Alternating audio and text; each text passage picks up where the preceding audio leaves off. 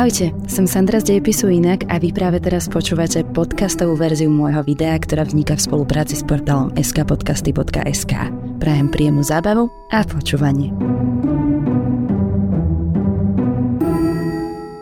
Dieťa moje, ešte stále si nás tak vážia? No, kakáme do krabice a oni to vyberajú. Dobre, dobre.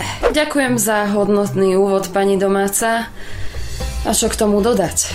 Aj vy bývate u svojej mačky? V staroveku sme ich ustievali ako božstvo a oni na to evidentne nikdy nezabudli. No a v dnešnom videu sa pozrieme na to, ako sme ich domestikovali.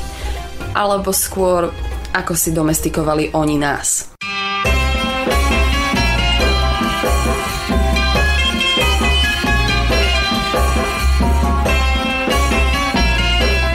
Skratke, celý tento príbeh začína divokou mačkou, ktorá zjedla potkana, ktorý práve jedol zrno, ktoré ležalo v prístrežku, ktorý postavili naši predkovia. Ale poďme na to trošku odbornejšie. Pôvod dnešnej mačky domácej, latinský Felis catus, môžeme vystopovať až po jej priameho predka s menom Felis silvestris libica. Bola to mačka divá, ktorú dodnes vieme nájsť na severe africkej divočiny alebo v juhozápadnej Ázii. Od svojich domestikovaných potomkov sa vzhľadom príliš nelíši. Je o niečo väčšia a nemá také pestrofarebné variácie srsti. V jednej veci však pred viac ako 11 tisíc rokmi začala vynikať. Bola naozaj odolná voči meniacemu sa podnebiu a voči narušeniu svojho prirodzeného prostredia primátmi. Väčšina fosílií z tohto obdobia sa dostatočne nezachovala a preto sa veci prostredníctvom čiastočnej genetickej analýzy len domnievajú, ako sa z Felis libica stala Felis catus. Domestikácia mačiek išla pravdepodobne úplne odlišným procesom než u väčšiny iných zvierat, ale bola veľmi podobná domestikácii psov. Hovedzí dobytok, prasiatka a kozy išli tzv cestou koristi. Človek sa ich s cieľom lepšej kontroly lovu snažil zorganizovať do stada a chovať v zajati. Avšak pri mačkách a psoch išlo o akúsi spolustolovnícku cestu. Je to spôsob domestikácie, kedy sú divoké zvieratá priťahované ľudskými sídlami a potravou. Idú tam, kam chodia ľudia, pretože ich buď krmia zbytkami, alebo sa vďaka ľudským aktivitám naokolo sústreďuje korisť, ktorá divého predátora priťahuje. Takže keď sme sa my vzdialili od svojich lovecko-zberačských návykov, zapustili sme korene, začali zámerne pestovať a obhospodárovať plodiny, tak to k nám prilákalo aj škodcov, ktorí hodovali na našej úrode. Vysoká koncentrácia myši a potkanov prilákala ďalšieho živočicha, ktorý chcel hodovať na nich samých. A tak sa mačky divé po tisíce rokov začali zdržiavať v blízkosti ľudských obydlí, ale stále si udržiavali aký taký dištanc. Ľudia si však neskôr všimli, že mačky sú hotové vražedné stroje a ich predátorské inštinkty boli pre nich obrovskou pomocou. Zviera, ktoré jedlo hlodavce, ale nie malé deti? To sme si jednoducho museli nechať. Tu však prišiel moment odmietnutia, ktorý ešte aj v dnešnej dobe zažívam asi tak 10 krát za deň. Mačky sa nechceli tak úplne pripútať k nám.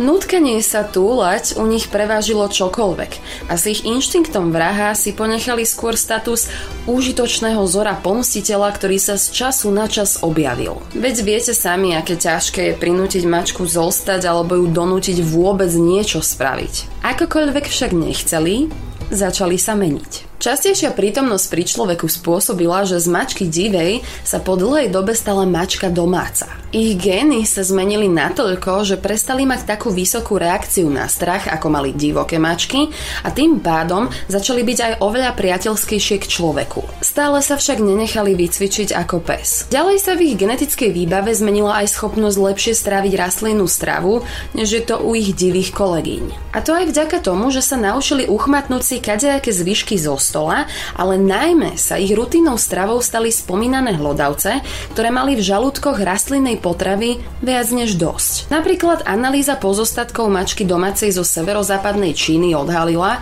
že príjmala viac prosa než mesa. No a podobne ako aj u psov, o ktorých sme sa rozprávali v minulom videu, domestikácia pôsobila aj na fyzickú stránku mačiek. Domáce mačky boli stále menšie a menšie a začali sa u nich prejavovať nové odrody vo farbách farbe a vzorovaní srsti. Pôvodný teby kožušok obohatili variácie čiernej, oranžovej a bielej. Zmena srsti u mačiek je však pomerne nedávnou záležitosťou a objavila sa až keď sa recesívne geny stali u mačkách významnejšími. Až niekedy v 18. a 19.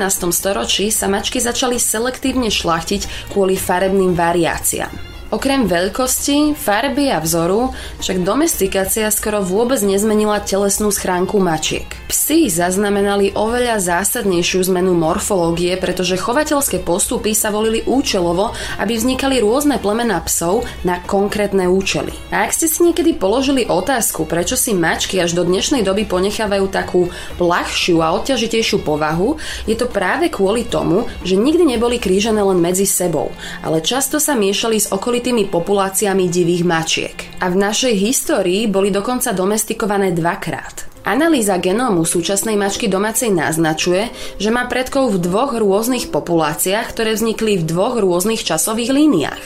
Raz v juhozápadnej Ázii a druhýkrát asi pred 3500 rokmi v Egypte. A práve tu si ich začali ustievať úplne najviac. Mačky egyptianom pomáhali v mnohých úlohách. Udržiavali ich domovy bez myší a jedovatých hadov. No a egyptiania obdivovali ich zručnosť a inteligenciu a loveckú taktiku. Považovali ich za čarovné tvory, ktoré ľuďom, s ktorými žili, prinášali šťastie. Bol to ich posvetný spoločník, ktorému venovali nástené malby, bohaté dary, ale aj svoje modlitby a niektoré bohyne v ich náboženstve mali buď schopnosť premieňať sa na mačku, alebo mali rovno mačacie časti tela. Napríklad Bastet je jednou z najznámejších egyptských bohyň. Bola ochrankyňou faraónov a bohyňou plodnosti. Chrámy zasvetené Bastet boli doslova ako mačacie útulky a zabitie mačky sa trestalo smrťou. Mačky boli počas obdobia starovekého Egypta natoľko milované, že ich poctili aj mumifikáciou. Tie z prestížnejších rodín zabalili do jemnej látky, namazali vonnými olejmi a obklopili vecami, ktoré sa brali na druhý svet. Avšak tie najšťastnejšie pochovali do jedného hrobu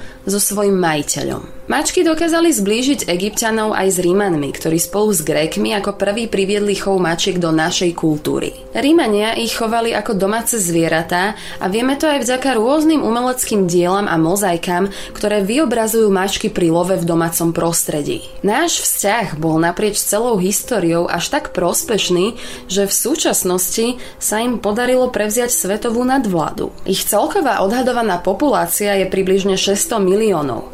A keby Bolognese nikdy by neopustili Afriku a Áziu. Nosili sme si ich so sebou na miesta, ktoré by inak nikdy nemali šancu vidieť. Napríklad aj na taký Cyprus, ktorý sa v súčasnosti považuje za najviac zamorený mačacou populáciou. A niektorí Cyperčania mačky považujú skôr za škodcov. Je pravdou, že postupom času stratili svoje zamestnanie a niektoré z nich si vytvorili až nadpriemerné vzťahy so svojimi prirodzenými nepriateľmi. Dnes ich už nechováme primárne kvôli ochrane pred škodcami. To však neznamená, že si teraz zaslúžia menej lásky a rešpektu. Akurát občas by mohli tieto hodnoty prejavovať aj oni nám. Delia, ty by si mohla začať ako prvá tým, že mi nebudeš grcať bezoar do topánok. A ako ste na tom vy? Máte radi mačky? Alebo s nimi máte trošku komplikovanejší vzťah?